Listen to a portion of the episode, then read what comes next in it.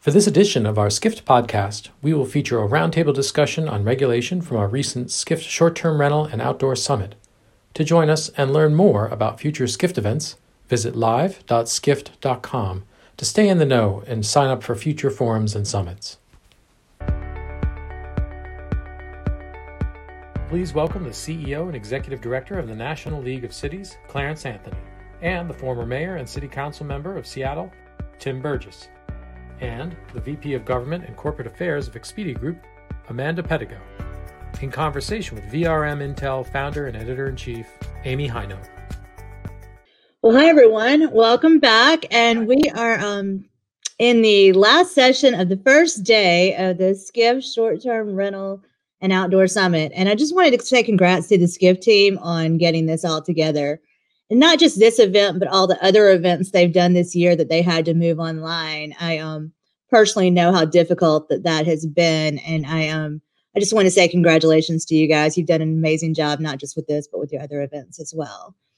And welcome to Mayor Burgess and Amanda Pedigo from Amanda's Expedia. Tim was the former mayor and former councilman from Seattle. So welcome, you guys. Thank you for joining us. Um, Clarence Anthony, who is the executive director of the National League of Cities, should be joining us shortly. He's running a little bit behind, so if he pops in, we'll we'll try to catch him up to speed. Um, so Amanda, um, I wanted to start with you. We we've been talking a lot today about this whole idea of the short-term rentals, um, short-term rental industry being kind of an umbrella term for a lot of different sectors of rentals. That includes things like urban apartments it includes shared housing, which in you know things like renting a room or a mother-in-law suite or a basement, um, and this whole home traditional vacation rental inventory, um, and a lot of things in between that we've seen lately, including resi- you know residential neighborhoods.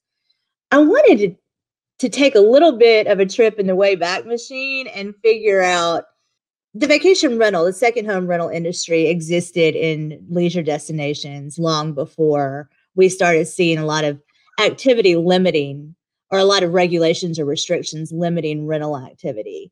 I'm kind of curious, where did it start? When did we start to see as an industry the first signs of of efforts to limit or prohibit activity?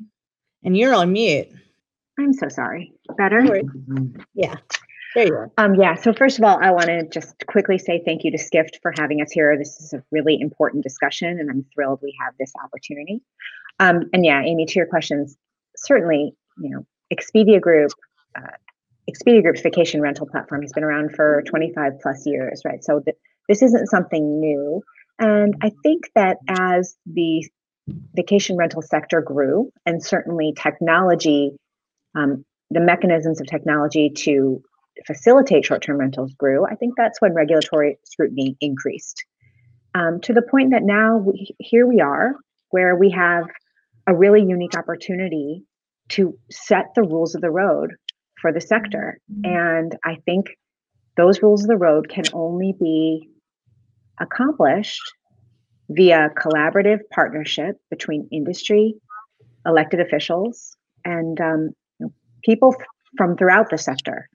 So we're really excited to serve the role of kind of collaborative stakeholder and convener of all of these people to talk about how can we shape fair and effective regulation for the sector that balances you know community concerns with the very real benefits that vacation rentals offer to local communities and to the overall tourism economy.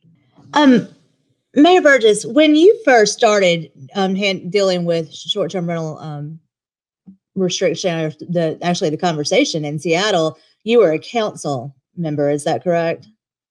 Yes, that's right. I was a member of the city council, and we started uh, considering this in 2016, mm-hmm. and we finally passed legislation in late 2017. But as Amanda just said, it, it close that out as well. I'm sorry. I didn't. I don't know where that was coming okay. from. That was somebody else talking to me, I guess. Sorry about that. Hi, Clarence. Welcome. Um, hey there. How are you? When, I'm well, thank you. When we started in Seattle, the impetus for considering regulation came from the affordable housing advocacy community, and they were uh, fearful that a great expansion of short-term rentals would actually harm the uh, long-term rental market in the city. So that was the original uh, impetus for for why we began consideration of regulation. What were the other concerns? So affordable housing was the beginning. What were the other concerns that people had, uh, or the city had about short-term rental activity? Well, I think the core concern, in addition to depleting long-term housing, was kind of the city's basic public health and safety obligations to make sure that short-term rentals were safe, uh, that they were, you know, clean, and that the the customer, if you will, would have a pleasant experience, and and that certainly falls within the purview of cities uh, and towns across the country. You know, usually the primary obligation of a city government is public health and safety. So uh, that was another major concern. Um, and then we heard from some key stakeholders like hotels and others who uh, expressed concern uh, in Seattle. Fortunately, uh, our hotel industry and, and that sector of our economy is very engaged with city government and so you know they were at the table all the time and worked with us and uh, were at the end of the day before it was passed by the city council were generally supportive of the regulations that we adopted. Was it a difficult process mayor burgess? Uh, it, it wasn't difficult in in the sense that it was uh, confrontational or divisive. It was difficult in that it took a long time. In fact, one of, I think, looking back, one of the major uh, benefits of our approach to this issue was we took our time to understand the issues, to listen to everybody, uh, to listen to condo owners who were upset that many of the condominiums in their building had been converted to short-term rentals, which, you know, we said to them, well, you ought to look at your HOA regulations. That's more your issue than it is city government's issue. Uh, but we listened to them. We listened to neighbors who didn't like party houses down the block. And we listened to the platforms and we listened to the providers who are who are creating short-term rentals for use by the public. And we were very deliberate in our effort to make sure that we were listening well and that we were testing various approaches. I mean, we we started out with wanting to limit the number of days that a short-term rental could be on the market. Then we shifted to the number of short-term rentals that a particular person could have and everything in between. So uh, we finally got it right, and I, I think it is legislation that's working well. Mayor Anthony, welcome. I'm glad you could make it. Thank you for joining us. Um, you were a former mayor in a city in Florida so vacation rentals are not new for you. I mean, you have certainly cut your teeth knowing what they were all about. But when you joined and took over at the National League of Cities, were you kind of surprised that there was a lot of pushback on short-term rental activity? Well, man, I hadn't been called a mayor in a long time. Uh, mayor Burgess, I, I, jumped when I heard that word. I like my job at the National League of Cities a lot more. I can tell you that you know, it, it, it's it's interesting. Um, the the conversation when I, I came to uh, National League of Cities wasn't new to me because I was in Florida, and and saw uh, the relationship between the industry and um, uh, the public sector leaders who were trying to manage uh, the process.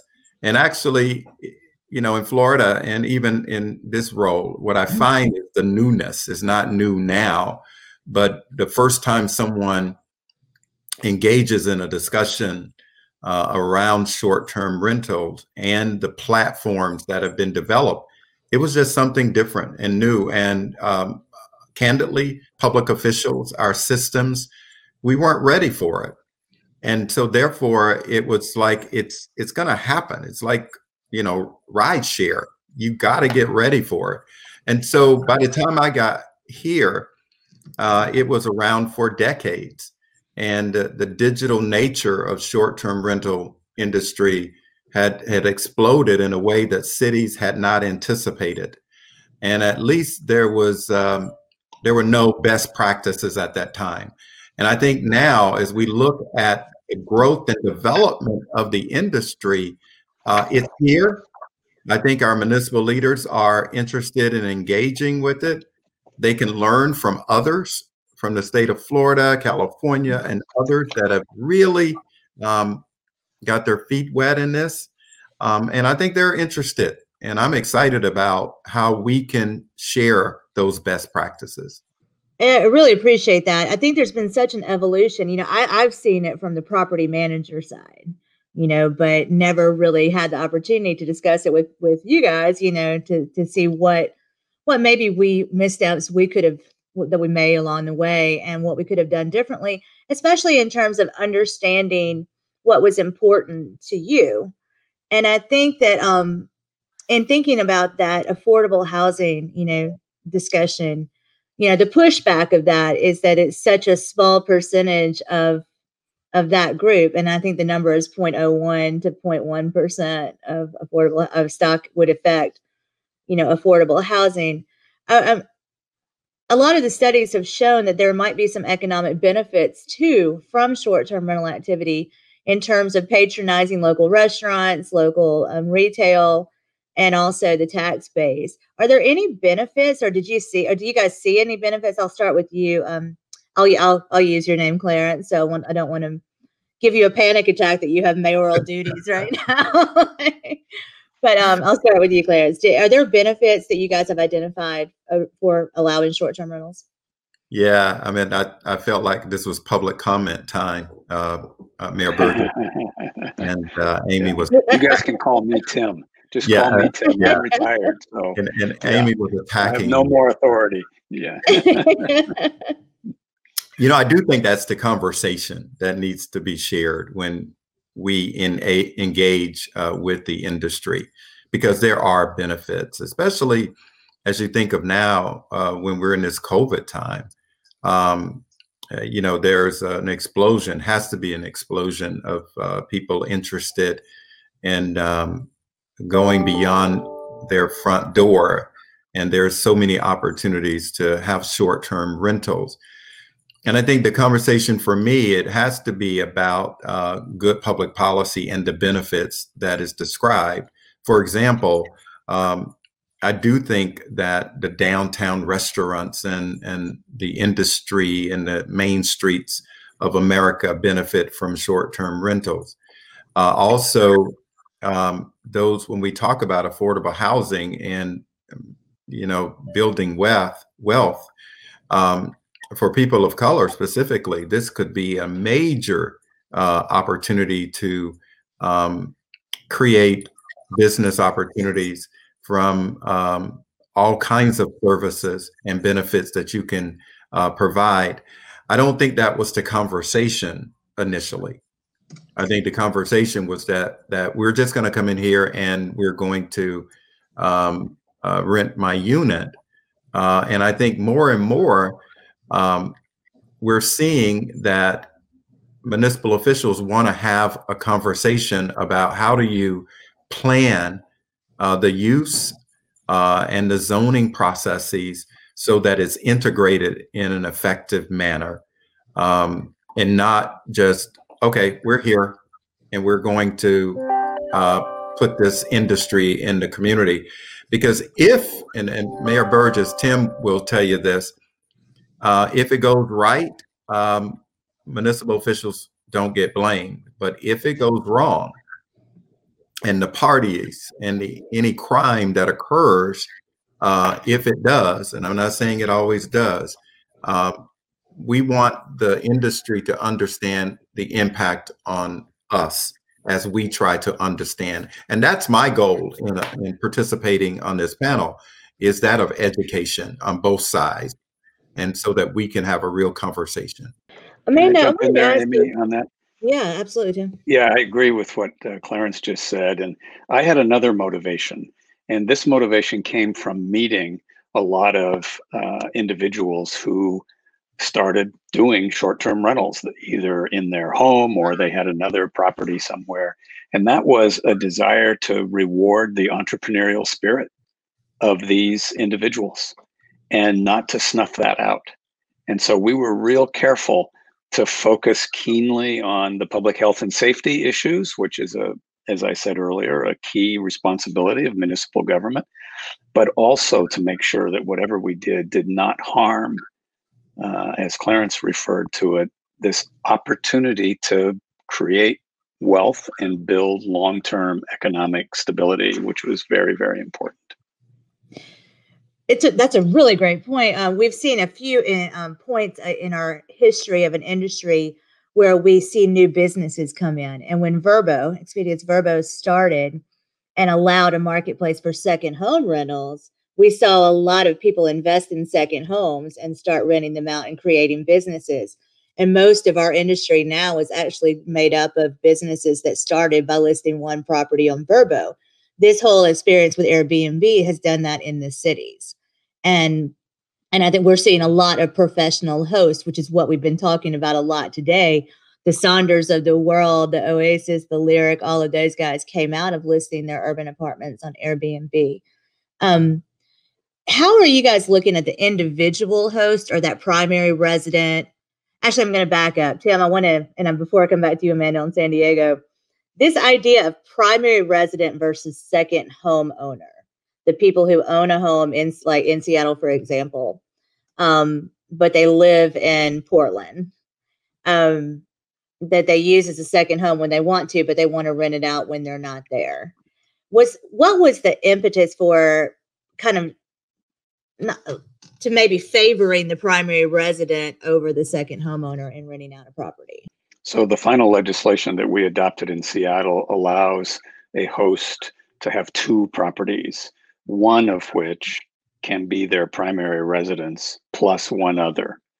Um, so you could not be, for example, someone whose primary residence is in Portland, Oregon, and have two uh, properties in Seattle. You, you can have two properties, but one of them has to be your primary residence. And, and that was the result of compromise. Um, I started out originally primary residence plus three or four. Um, others wanted primary residence only. And we compromised at primary residence plus one other. But we also took another step we had a lot of short-term rentals in our downtown core that had been operating for several years some of them geared toward the corporate uh, temporary residence model where you know someone works for a company someplace else but needs to be in seattle for two months uh, and and we did not want to harm those existing businesses in our downtown core so we grandfathered them in uh, and so those operators, those hosts are not restricted to the to the two unit uh, restriction, just the number that they had at the time they were grandfathered in. Brian, yeah, I could I add to that? Yeah, absolutely. Go ahead, Amanda. Um, I just thank you, Tim, for walking us through what happened in Seattle. And I'm just listening so intently because I remember this ongoing conversation, how we got there. And it really is it was an amazing journey, but it's very indicative of the fact that you know every community is different, and Seattle had particular needs. Um, I'm really excited that we are at a place where we're a, we're committed to entering conversations with local communities to discuss what are their needs and how can we craft workable, effective regulation that can address them, so that, as you guys suggested, Clarence, uh, uh, Tim, you're not you're not hearing that you failed two years down the road. That you're not hearing, wow, what what you passed didn't work. We want to sit down with communities and say, we we know what works because we're we're everywhere, and we can tell you how how the cities that got it right, like Seattle, and some cities that may be going down a path where they're they're not going to solve their problem. Um, ahead. Yeah, let's pull that poll back and up. I also think, and I also think as we pull the poll, poll up, Amy, I think that you know it's been one of those thoughts that we were punitive, um, but in a lot of ways we weren't ready. And I think cities have gotten ready uh, for the industry. And as we look at how we move forward, uh, I think it, it has created an opportunity for us to come up with some strategies to be inclusive because the impact on the community is what the city is is really worried about. Mm-hmm. Hey, um, you know, a lot of the pro- the professional property management community who's been around in this industry for for a really long time. You know, a lot of these um the re- the restrictions that have happened in Seattle have trickled down to places and like to more coastal cities like Miami and San Diego, and then even more vacation rental style cities like Palm Springs. Man, I wondered if you could give us a little bit of your um, exp- share a little bit of the experience from San Diego that's a city that went back and forth on regulations, um, tried a lot of different um, types of, from th- from limits on days, like you said, limits on properties. Tell us a little bit about San Diego. Yeah, um, San Diego has been another journey for us, and I one that I feel like is finally heading in the right direction. So, you know, we've been engaged with San Diego for years. I'm going to say six six years, but I my colleagues in the property management community that live down there have been working on this for a decade, I think, and um, trying to find the right balance. And the city is facing legitimate local concerns about nuisance, about the impact on housing, and other impact to local communities. And so they've been hesitant to do anything to legitimize the industry. And so we've engaged from from the start to explain the, the legitimate benefits that vacation rentals do bring to the community and yet to say and despite that they need to be limited and the, the, the character of those limits depends on where you sit who where you're living what's going on in your community so we encouraged a conversation to find the right right level of limits for San Diego but most importantly i think we did something else which is to recognize that there need to be all stakeholders at the table when we're trying to shape effective regulation. And so in San Diego, I'm really proud of the work that we did to work collaboratively with the city, with um, and more importantly, with the local labor union, uh, Unite Here, uh, who have been historically adamantly opposed to vacation rentals. But we were able to say, we're willing to discuss limits, we're willing to discuss enforcement, let's talk about what would work. Let's try to find a middle ground. And amazingly, you know, in the past year, we've been able to sign a memorandum of understanding that enshrines basic con- concepts for what we, Expedia Group and Unite Here, believe is fair and effective regulation, which involves limits, help with compliance, and strong good neighbor policies. And I'm really proud to say that that uh, that package is moving its way through city council. So hopefully we'll see a new law on the books in San Diego by the time we all meet next year. We're looking, Amanda, too, at some state preemptive bills coming up. How is Expedia working with the state legislatures in putting together some of these bills? Yeah, we engage with all the states. Pretty any state who's interested to talk about these issues and more and more it is more and more states. So we've got a very busy legislative state legislative calendar approaching uh, at the beginning of January. We'll be working with the state of Florida to uh, protect the preemption law it has on the books. It currently uh, preempts regulation of vacation rental use and occupancy to the state level and helps us engage in a, kind of statewide conversation about reasonable limits and reasonable rules. Um, likewise, in Arizona, that has a, a preemption law on the books. But also, we are beginning conversations with with several other states to say, if you want to set a statewide standard, we're we're willing to sit down with you and discuss what should that statewide standard look like. Should it involve registration? Is there uh, help from the platforms that might be necessary to build a registration system and enforcement system that actually works for the state and for its residents? Um, and so those conversations are happening as well. Clarence, how are the cities looking at these state preemptive bills? Are they disruptive or are they helpful? You know, our, our basic principle, and again, Tim and I can talk about this all day, is uh, local control. Um, and we want to uh, just, uh, I just build on one of the things that Amanda said was every city is different. Uh, every community is different and how you manage and communicate uh, with those leaders and the, the and citizens uh, as they want to craft a place they call home and a neighborhood that they call home um, is important to us. Now, um, I won't, you know, I, I I understand why uh, an industry would want to go to the state level. And that is they have to deal with one legislator, one governor. In the state of Florida, they don't have to deal with 400 different cities. Um, however, I think there has to be a strategy put in place uh, that provides some flexibility to those communities as you try to uh, develop a welcome mat to the industry.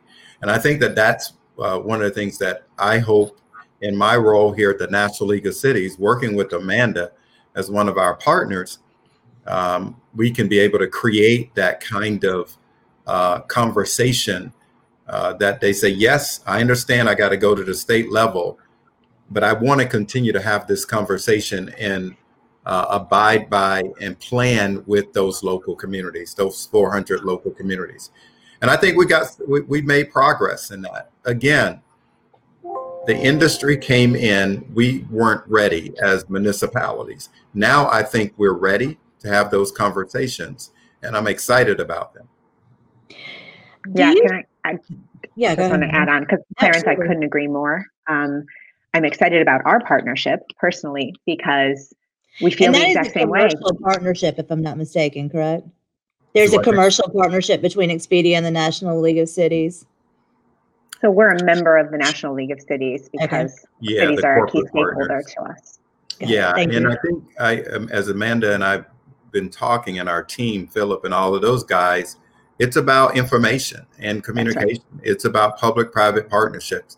It does not work if the public sector designs public policy that does not include private sector input. And the opposite doesn't work when private sector uh, just says, this is what we're going to do.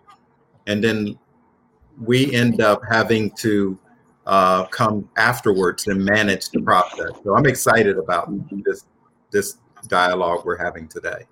Yeah, I couldn't agree more. We we are absolutely at the end of an evolution as partners where before I don't know that we ever thought of each other as partners that could together craft effective policy. And for the first time, we are talking about how we do that. It's really exciting. There's an audience question I'm going to throw in here, and it's one that Amanda, you and I talked about before the call about it says how does Amanda blend community needs with state with state and Expedia Expedia needs? And I think going back to that point is, you know, you've got this hotel side, hotel hat that you wear on top of the rental hat. And if you felt any pressure from Expedia to push back on short-term rentals to favor hotels. Yeah, that's a great question. And the answer is absolutely not.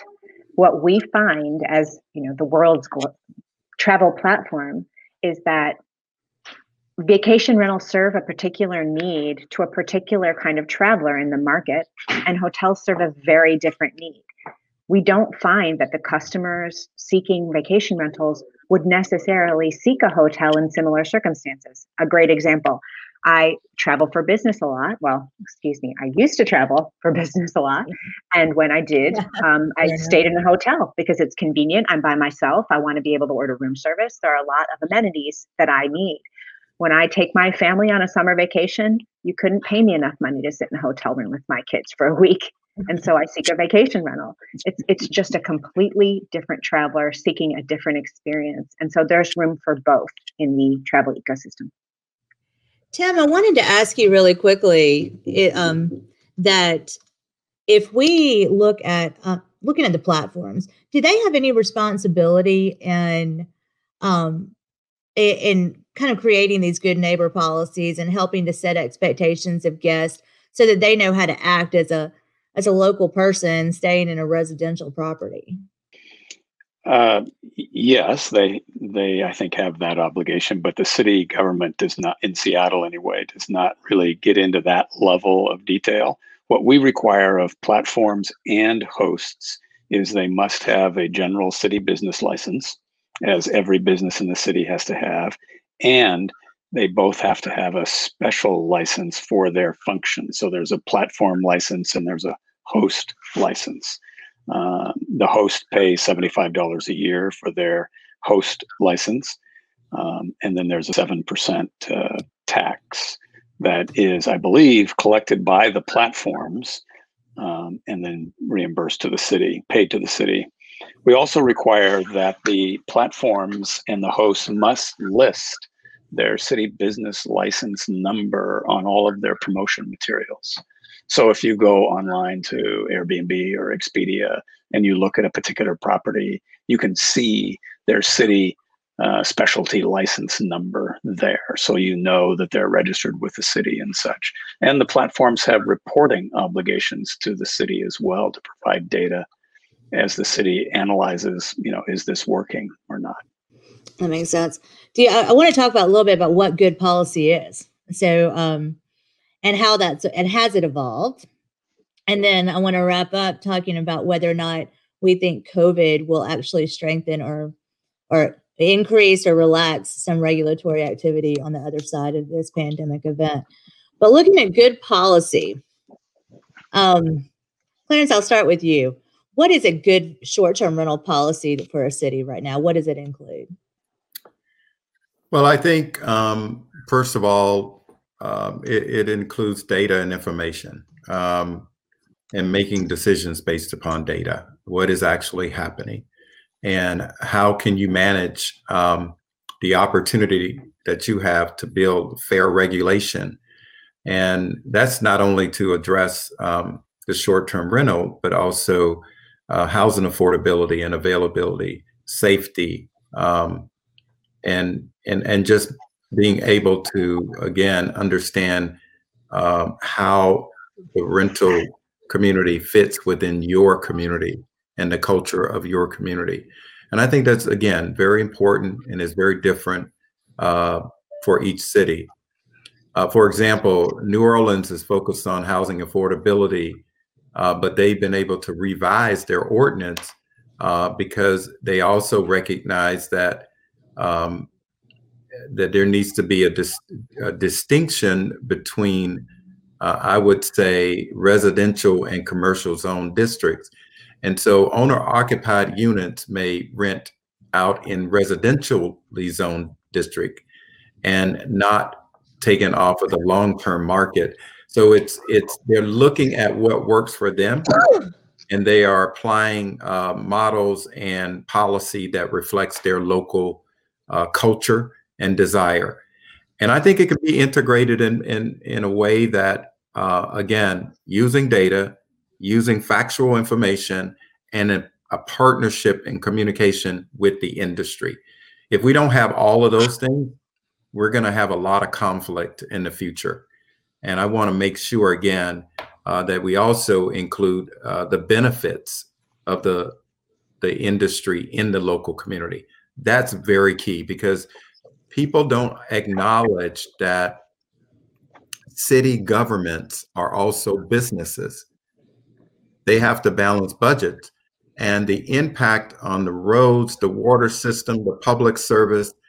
Unfortunately, we have to think that way. It has to get paid for by something. So, not creating too much regulation, but enough to manage uh, the industry's engagement. Uh, Amanda, um, okay, so same kind of question to you. I, when you work with people, what is is is there anything in addition to what Clarence just said um, past the um, that are that is considered good policy when you when you talk to cities and states? Yeah. Um, well, I would associate myself with the comments of uh, my colleague from Florida, 100%. And I would just add to it that, yeah, yes, every city is different. And so what is what does good policy look like? A little bit different depending where you are. But there are common threads in our conversations with different communities that we notice. Um, we have a range of platform based tools that we have offered and very successfully in some markets. So I can share with you that we discuss reasonable limits on the activity um, so that neighborhoods aren't feeling overrun. Uh, but but we are still legitimizing a fair amount of vacation rentals for the benefits that they bring to the tourism ecosystem. We see good neighbor policies over and over again to protect against nuisance in communities and keep neighbors feeling confident. Um, and we see platform partnership on compliance because what we've learned is that rules mean nothing unless there is a system in place to make sure that they are abided by. So those are the kinds of compromises that we're talking about in cities. A quick question on lobbying, um, Tim.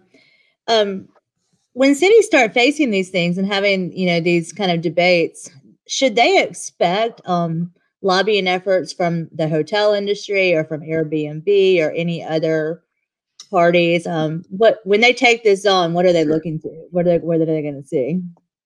They should expect that because anytime you're thinking about adopting public policy, you're going to stimulate uh, various stakeholders to come in and share their opinion, and that's that's actually a good thing.